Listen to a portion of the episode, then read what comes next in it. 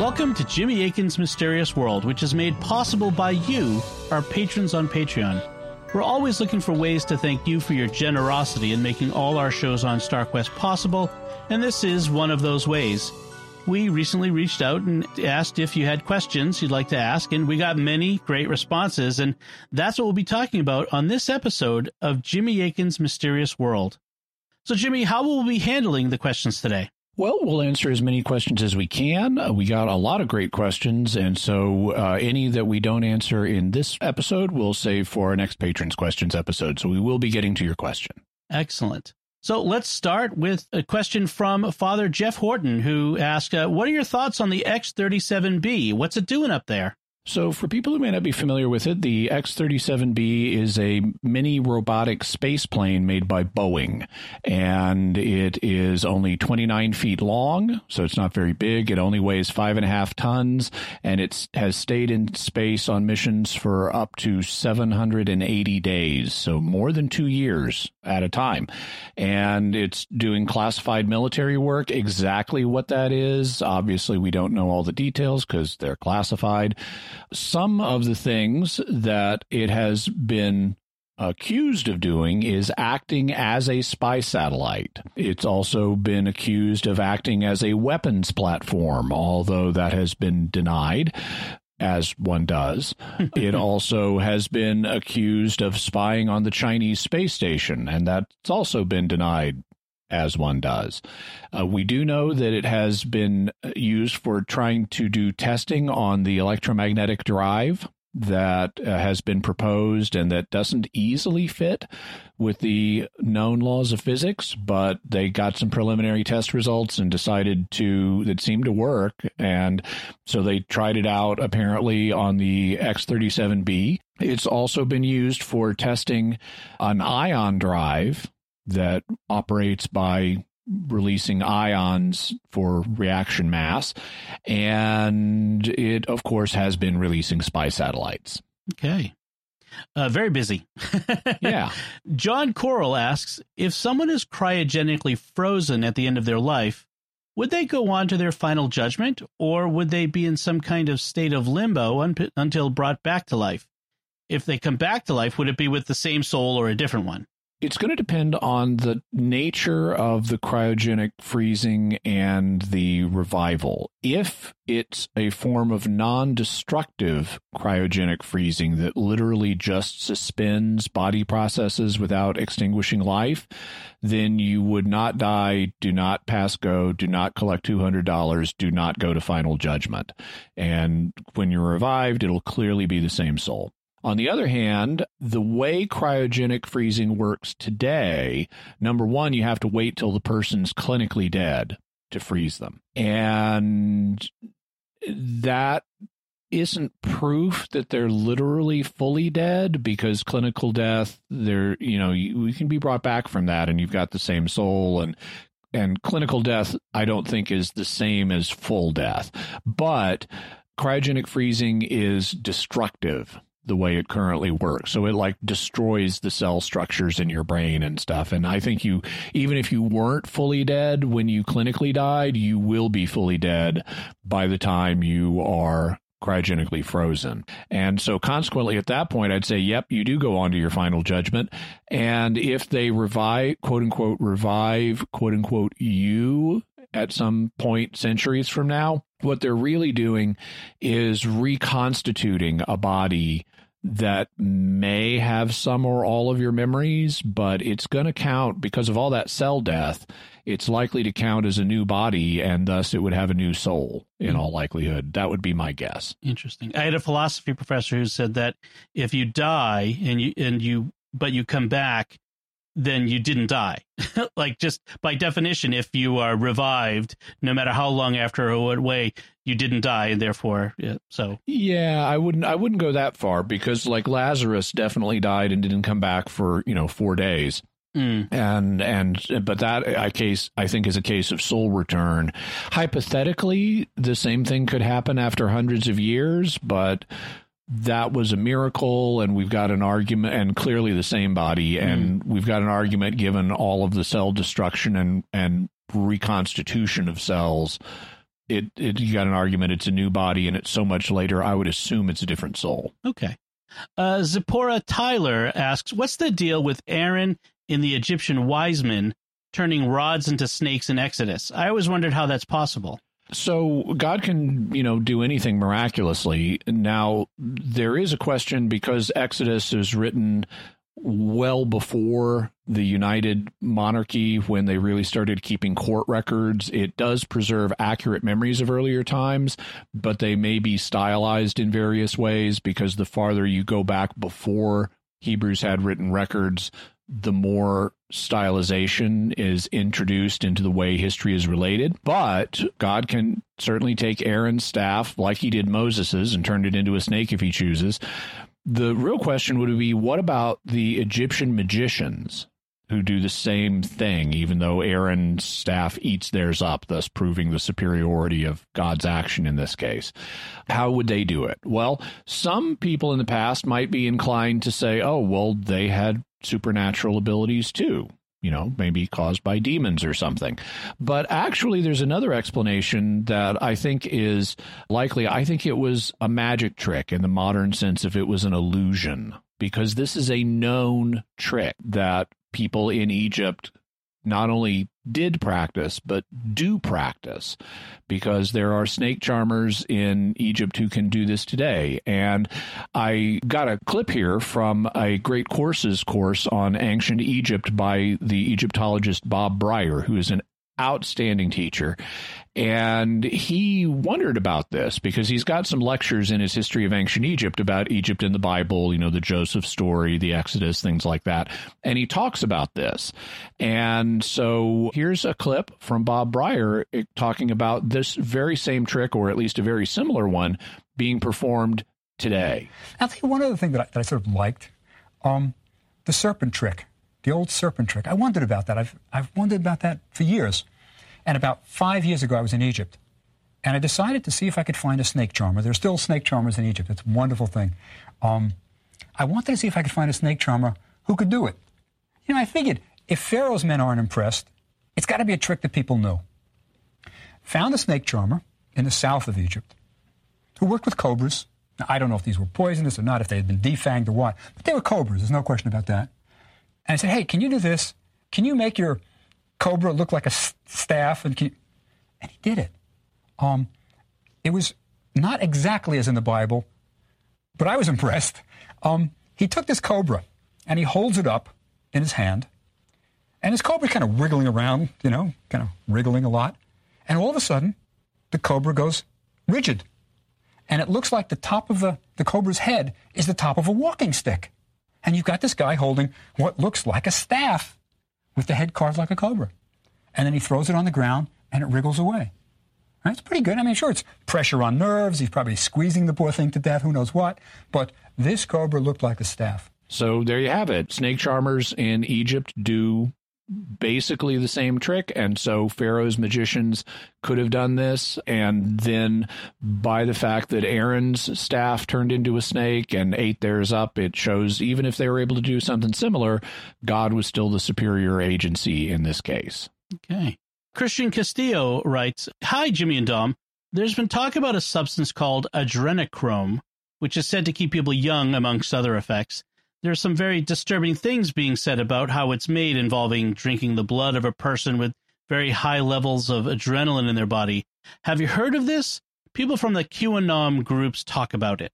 Yeah, got to be a little careful with stuff you hear from the QAnon folks. I mean, I'm not saying that they should simply be dismissed because everybody can make true claims. They need to be evaluated on a case-by-case basis. But there are a number of demonstrably false QAnon theories, and this seems to be one of them. Adrenochrome is a real substance, and it's actually made in our bodies from the oxidation of epinephrine or adrenaline. It appears in sufficient quantity to serve as a neurotoxin and reportedly can cause people to become psychotic. It is also made commercially, but you don't just drink the blood of a person with high levels of adrenaline. What they do is they use like silver oxide as an oxidizer. It is not a youth drug. And so, you know, I can't say that nobody's trying to use it off label for that, but they're not really going to grow younger. If anything, they may cause themselves to become psychotic. There is, though, a young blood treatment that some people have wondered about, because it turns out, it, this has been verified in, in mice, for example, if you take the blood of young mice and transfuse it into older mice, the young, the older mice start acting young again. Mm. And so this has led to speculation of, and, and I think even attempts to do the same thing with humans. And so there has been a concern about, would there be this kind of exploitative relationship set up between the old and the young for their blood, kind of vampire-like. Now, simply getting a transfusion, that's not sinister. And and having a young person donate blood to be given to an older person for health benefits, that's not sinister in and of itself. But you could have some kind of exploitative relationship develop out of that.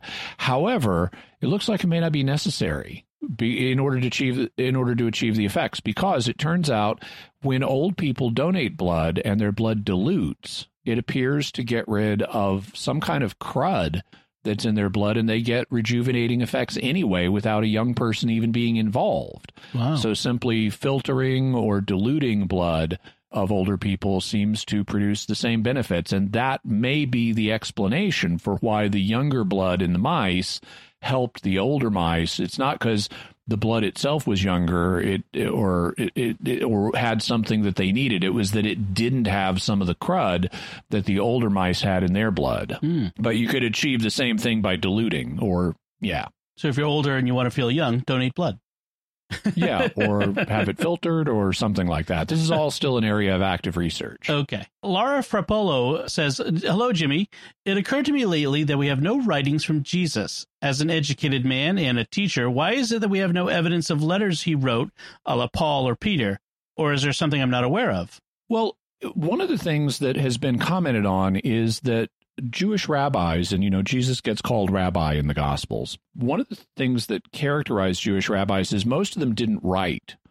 So, like, even the famous ones like Hillel and Shammai, who founded schools of major, you know, major rabbinic schools of thought, they didn't write. And so a lot of their teachings were passed down as oral tradition. And this was characteristic of a lot of Jewish sages. And really, the writing process didn't start until the second century A D, after the temple had been destroyed, after they could no longer worship there. There was a concern that the legal traditions that they had would be forgotten, you know, if nobody's using them, or if we're out of the land or things like that. It, it put kind of puts a crimp in your style. And so there was this concern that these traditions would be lost. And so they started being written down by a man named Judah Hanasi, or Judah the Prince. And that's the basis of what's called the Mishnah, which is a late second century collection of these Jewish legal traditions. And then that became the basis of what's called the Talmud. So if you've heard of the Talmud, what it is, is it's a collection of commentaries on the Mishnah to get even more legal tradition and legal interpretation down on paper. But this was like an unusual thing in the history of Judaism. And prior to this point, most sages did not write treatises. So that's apparently part of why Jesus, as a Jewish sage, did not do so. He taught his disciples orally. Having said that, there is an early church legend that Jesus did write. According to the legend, during his ministry, King Abgar the Fifth of the city-state of Edessa wrote Jesus a letter and said, hey, I understand, I, by the way, I need some healing, and also I understand you've got some local problems, but you can come and live here and you'll be safe. And Jesus wrote back and said, thanks, but no thanks, and I'll send someone eventually to heal you, which then happened after the after the crucifixion. This legend is based on documents that apparently were found, and I believe the church historian Eusebius may have actually seen them himself. At least that's what my memory says. But based on documents that were allegedly in the archives of Edessa, and this legend was taken seriously by people in the Middle Ages, It is not taken seriously by scholars today, and for various reasons. And it looks like if these letters were in the archives of Edessa, they were salted there at a later time after Edessa became Christian. And it's like, wouldn't this be neat? And mm. let's, you know, make these letters and put them in the archives, kind of like the Priory of Zion documents in Holy Blood, Holy Grail were salted in the French National right. Library. In any event, we'll have a link to more information about the Abgar Jesus correspondence in the further resources. Uh, Thomas Jose Maria Kitching asks, hi, guys, do you think that Andrew Cross spontaneously created life? Apparently, he found small Akari mites seemingly growing out of nothing where he had dripped a solution of potassium silicate and hydrochloric acid, electrified with a current from one of his batteries, over a porous stone. This one has always fascinated me. Yeah, and people do sometimes cite this as a really weird instance, and it was used for a time by some people to as an argument for spontaneous generation of life.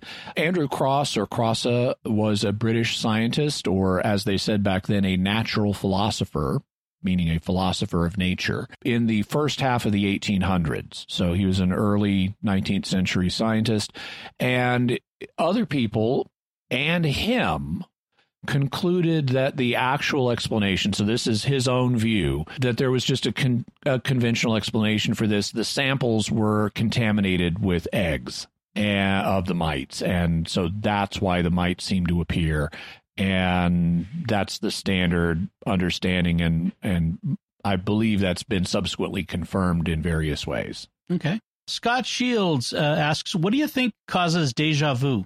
I knew you were going to ask that question.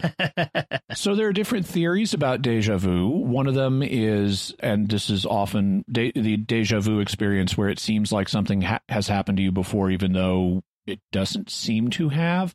One explanation is past life theory. So you didn't experience it in this life, but you did in some previous life. I don't buy that for reasons we discussed in episodes ninety-three and ninety-four on reincarnation and Bridey Murphy.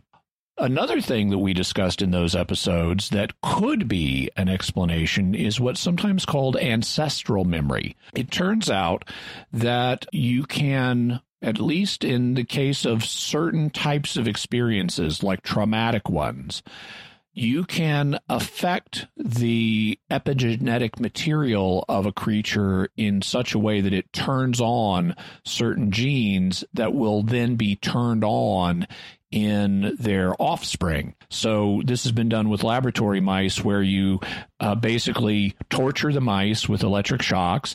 And as you torture them with the electric shock, you expose them to cherry blossom smell.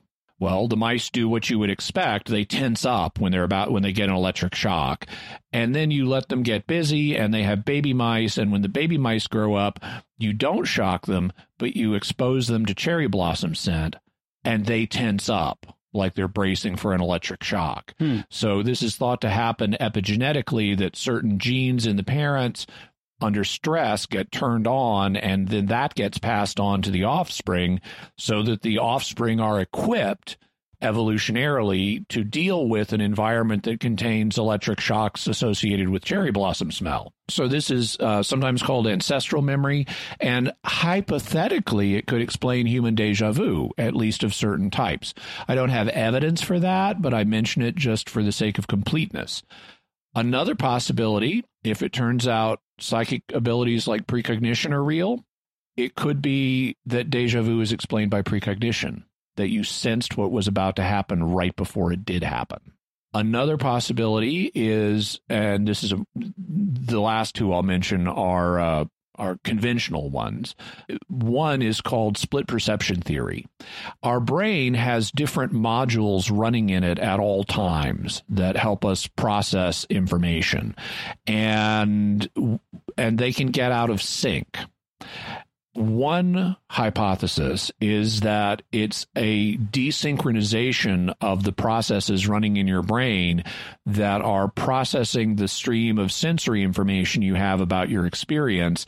And because one of the brain processes is a little faster, is running a little faster than the other at the moment, the information comes to your conscious attention at slightly offset moments. So it's like the information about the experience arrives early through one set of brain processes and just a little bit later through the second set of brain processes. And that creates an illusion that you've experienced this before.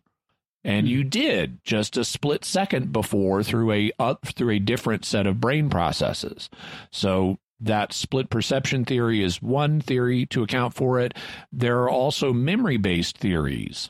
And I think these are, to my money, these are the most likely, that it's a form of crypto amnesia.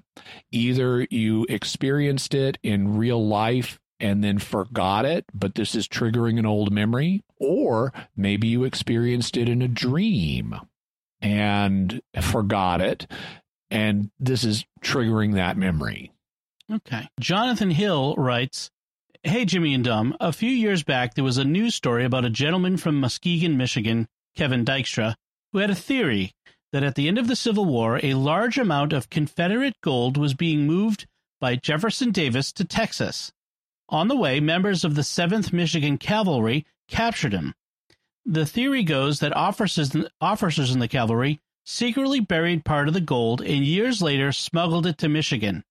Eventually, it was being transported across Lake Michigan on a rail car ferry from Frankfort, Michigan, and its boxcar that it was in was pushed into the lake. It was even made into a campy History Channel show about the curse of the Civil War gold. I've heard slightly different versions of the story as well, and other theories, but they all surround this idea of a lost Confederate treasure.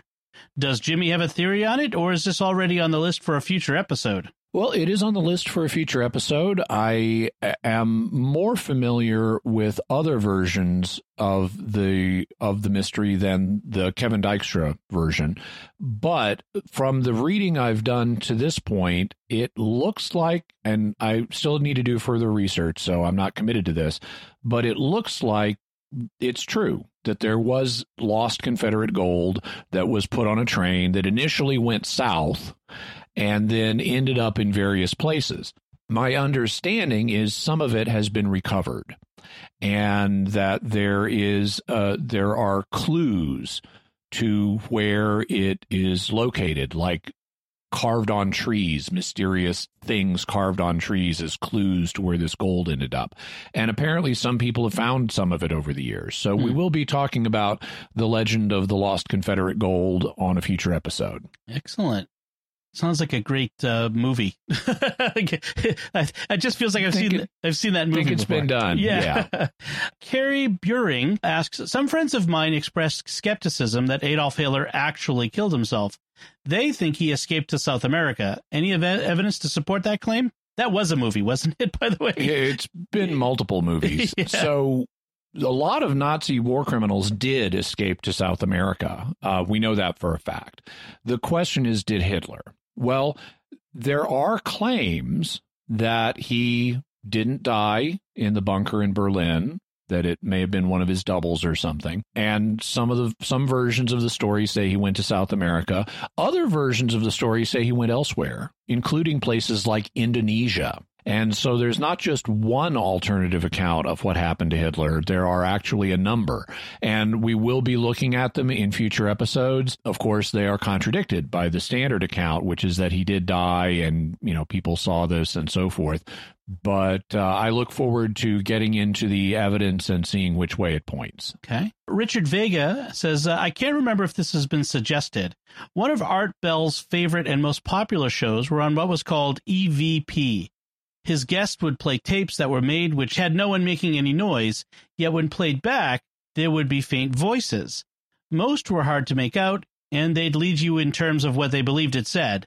But a few were very clear and even included children's voices. They even would ask questions sometimes, and the voice on the tape answered."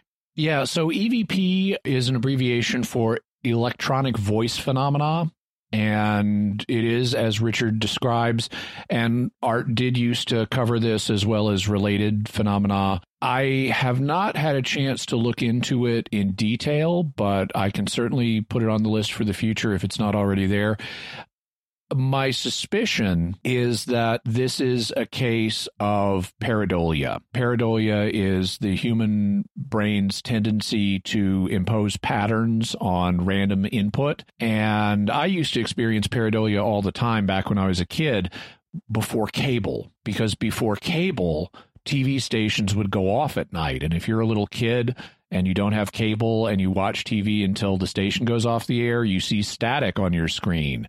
And I remember very well seeing patterns in the static, you know, little spinning wheels and things like that, that I knew my my brain was manufacturing. And something similar happens with noise. When we're listening to random input noise, our brains can indeed find patterns in it. In fact, there is a known phenomenon where some people, like hearing the sound of an engine running, will hear music or voices singing in a kind of muffled way. And it's just their brain trying to make sense of and imposing a pattern on the random noise.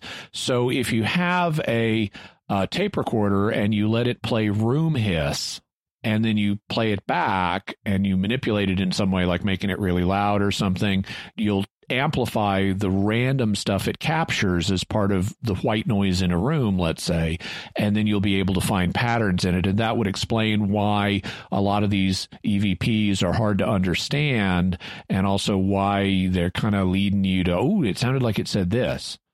Now, I can't say that's the universal explanation for these things. There are other potential explanations too, including fraud, but I look forward to looking into it. Bubibi uh, says, "Hey, Jimmy, I've been listening to a Great Courses series of lectures on ancient Mesopotamia. It had mentioned that a particular king, Sargon the Great, was put in a basket as a baby by his mother, hoping someone would take care of him. This is also similar to the origins of Moses, and while I don't remember when this legend of Sargon was written, it did raise some questions in my mind. It's unlike the Genesis epics of the flood and the creation of the world, because those are epics that use common beliefs of other surrounding cultures to illustrate a theological truth.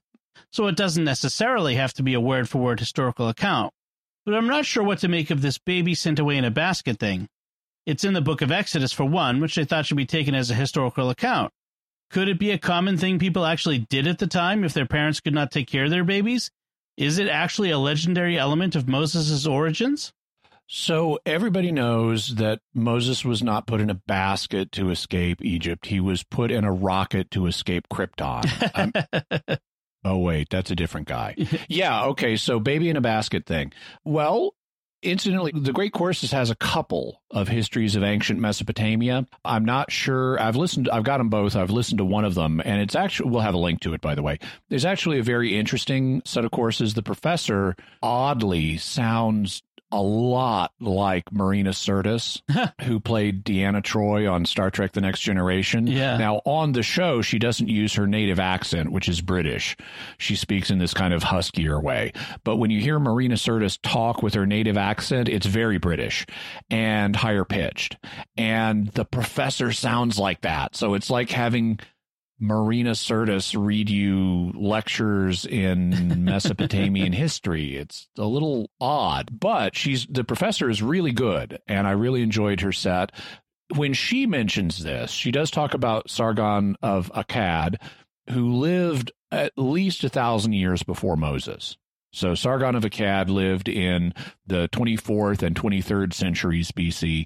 Moses, depending on the dating a theory that you accept, was sometime between the fourteenth and the twelfth centuries B C. So it's over a thousand years earlier.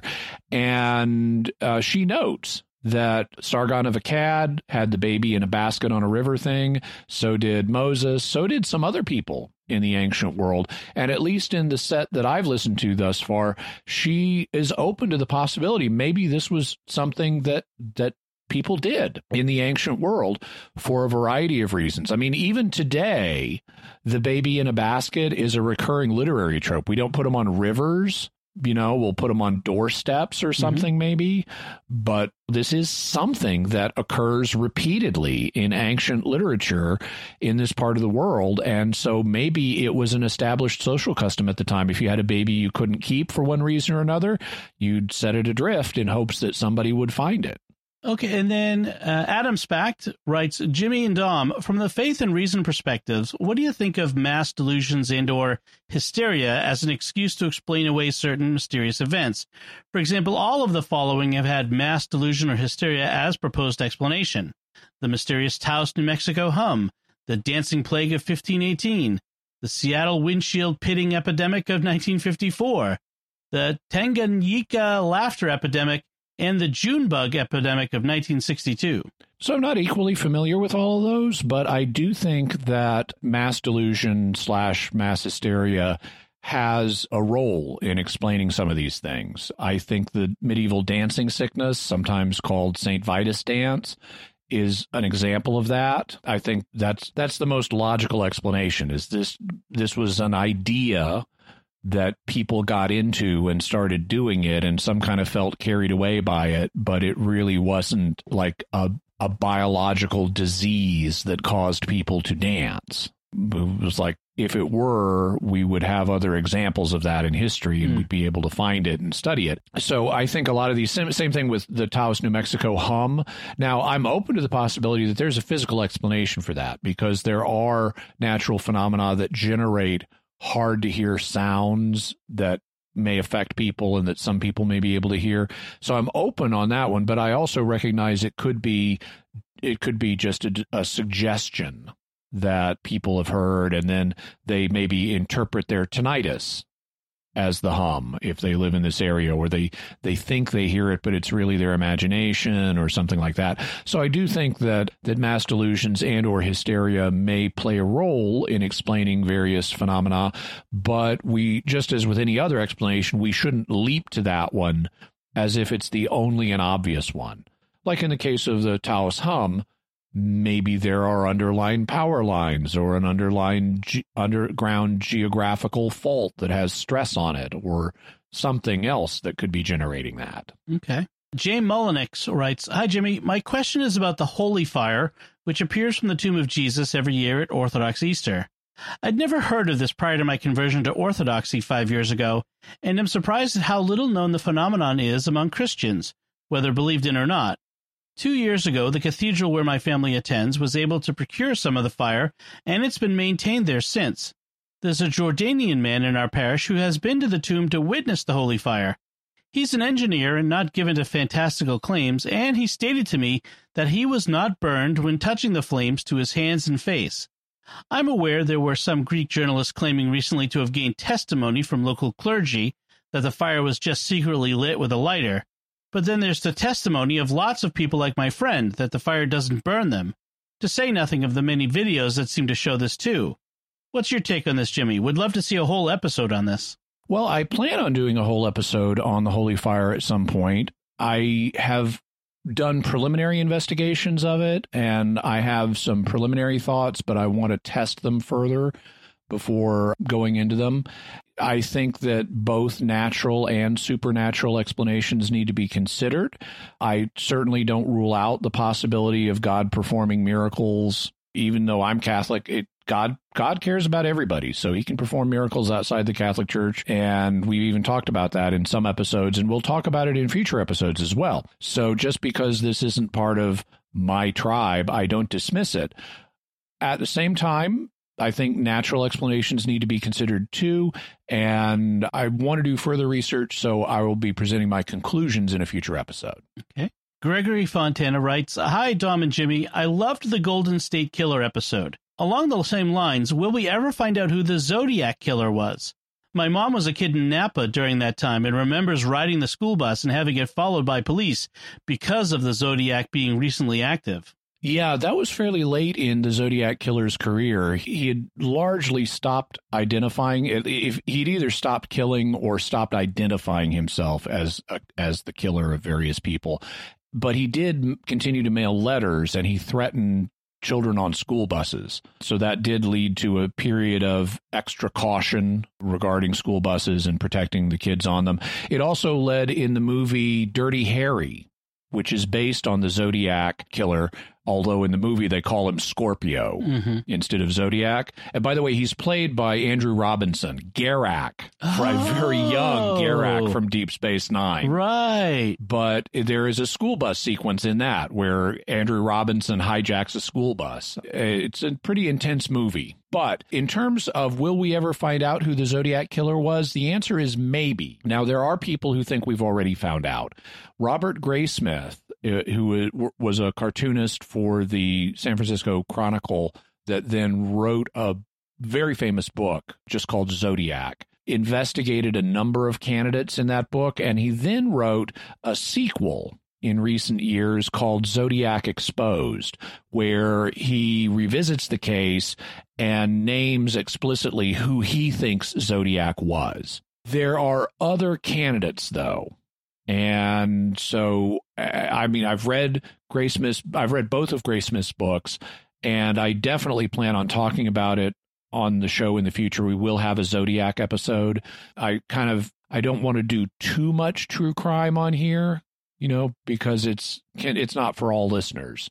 But we will have a Zodiac episode in the future, and I will be talking about the different candidates.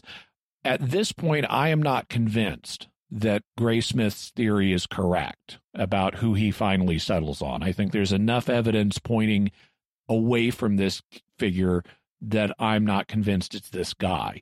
But we may eventually be able to get proof, because they do apparently have some D N A evidence from Zodiac, or at least that may be from Zodiac. And so we may be able to use similar D N A tracing techniques like those that were used to catch the Golden State Killer that could at least point us to the right family of Zodiac.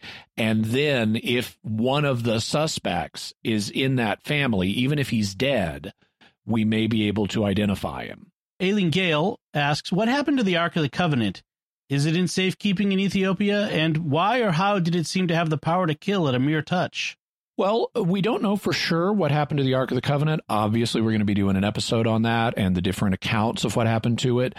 I do not personally think it was destroyed by the Babylonians. That's a theory you sometimes read, but I don't buy that, because if they'd carried it off or destroyed it, it would be mentioned in the Old Testament historical books, and they don't record that. So I think it did survive the Babylonian destruction of the temple, and I think they didn't carry it off. I think it got hidden. The question is, where did it get hidden? And, of course, does it still survive today? I mean, it would be very old today. It could have fallen apart in the interim, especially if it was exposed in a, you know, it was made of acacia wood. So if it was in a very moist environment, like, a, and there are some indications it was put in a cave. Well, if it was in a damp cave, you know, it could have disintegrated.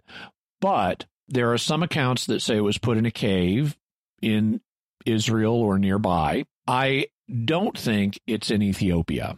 I think the, what the Ethiopians have is a replica of it, and the replica is old enough that memories have become confused with that of it being the actual Ark. But I don't find the idea that King Solomon gave it to the Queen of Sheba and she took it to Ethiopia. I don't find that credible at all. Mm. Because we know the Ark was there after Solomon's time. And that's one account. There may be others of how it got to Ethiopia, but I certainly don't buy that account. I think it is much more likely that what they have in Ethiopia is a replica.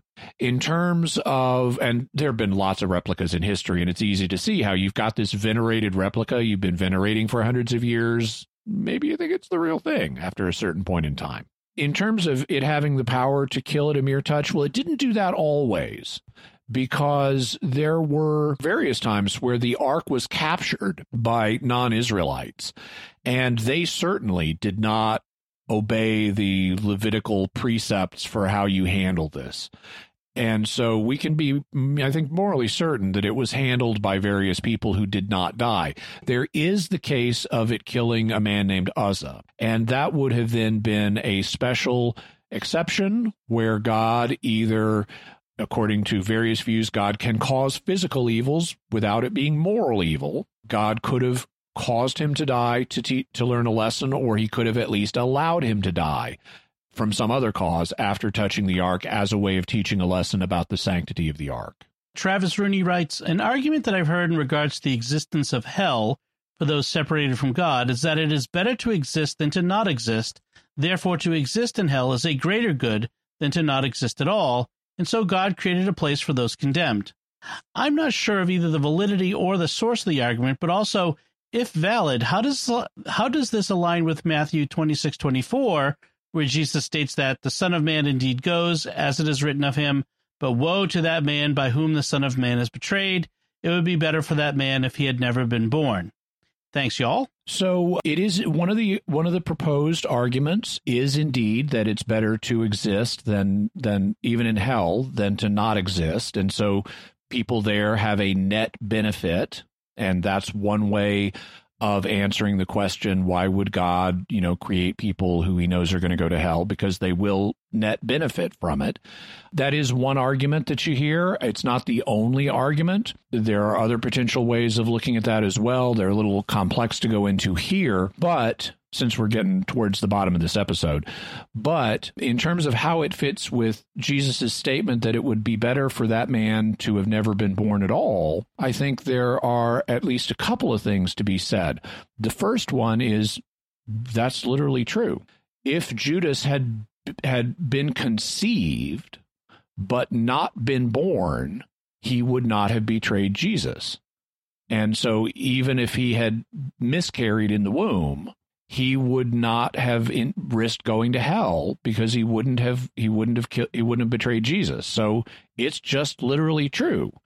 It would, even if Judas did not repent, he wouldn't have committed the crime that would put him in danger of hell. So it would have been better for him. So that's one way of looking at it. There's also another way of looking at it, which is that it's not altogether certain that Judas is damned. This is something that Pope Benedict talked about, that even though there are passages you could look at and you could interpret this very one as a signal that Judas is damned, it presupposes that Judas didn't repent. And Matthew's gospel says Judas did repent, that he, I mean, it uses the word, it says he repented. And he then goes on to kill himself. And while objectively suicide is is gravely sinful, that doesn't mean that every person who commits suicide is lost. So one could argue that Judas did repent and that he then was so distraught that he killed himself without being fully responsible for his actions, and maybe he's in heaven. What Jesus is warning against is the moral character, or at least this is one way of taking this passage, is that uh, that Jesus is warning against the moral character of the act of betraying him. If you do, if you betray him, and the implication is you don't repent, then you're in danger of hell. Also, even if you're not in danger of hell, it would have been better for you not to be born because you're going to have a really long purgatory. But some scholars have argued that Matthew is actually wanting us to envision Judas as at least potentially being saved. And maybe he wants us to envision Judas as being saved. And that's why Matthew goes into the fact that Judas repented. He returned the money even when they didn't want it. He threw it back into the temple. It's like, I'm not having this. And I betrayed innocent blood. I don't want this. And then he was so distraught, he killed himself as a sign of the sincerity of his repentance. At least that's one way that some scholars have read Matthew. So that's another, and I'm not saying that's true, but I am saying that's another way of squaring this with uh, Matthew twenty-six twenty-four. Okay. So that is a, a lot of patron questions, and we have quite a number more that we uh, are, I, just we run out of time to answer this time. But have no fear. We are saving them, and we will answer them in a future Patron Questions episode. So do not worry. We're, if you've asked a question that hasn't been answered here today, we will get to it in the future. But, Jimmy, do we have further resources for today's show that relate to the questions you've answered? Yes, we do. First, we'll have a link to the Great Courses course on ancient Mesopotamia, the one that I've already listened to, so I know it's good, with the eerily Marina Sirtis professor. Also, we'll have links to Robert Graysmith's book Zodiac and his follow-up book Zodiac Unmasked. That was the actual title, not Exposed, but Unmasked. And then we'll have links to the Boeing X thirty-seven B to Bob Brier's Ancient Egypt course, which is excellent. I really highly recommend that one. Also, information on Adrenochrome, the letter to King Abgar, Andrew Cross, and also information on Deja Vu and Electronic Voice Phenomena, as well as Sargon of Akkad, the Holy Fire, the Zodiac Killer, and the Ark of the Covenant. Excellent. Very good. So that's it from us. Thank you to all of our patrons, and especially those who submitted questions. You can submit feedback on this show by going to patreon.com slash StarQuest, or by visiting S Q P N dot com or the Jimmy Akin's Mysterious World Facebook page and leaving feedback, or you can send an email to mysterious at S Q P N dot com, or send a tweet to at M Y S underscore world with the hashtag of mysterious feedback. You'll find links to all those resources from our discussion on our show notes at patreon.com slash StarQuest and eventually at sqpn.com slash mysterious when we release the episode to the general audience. Until next time, Jimmy Akin, thank you for exploring with us our mysterious world. Thanks, Dom. And once again, I'm Dom Bettinelli. Thank you for listening to and supporting Jimmy Akin's Mysterious World on StarQuest.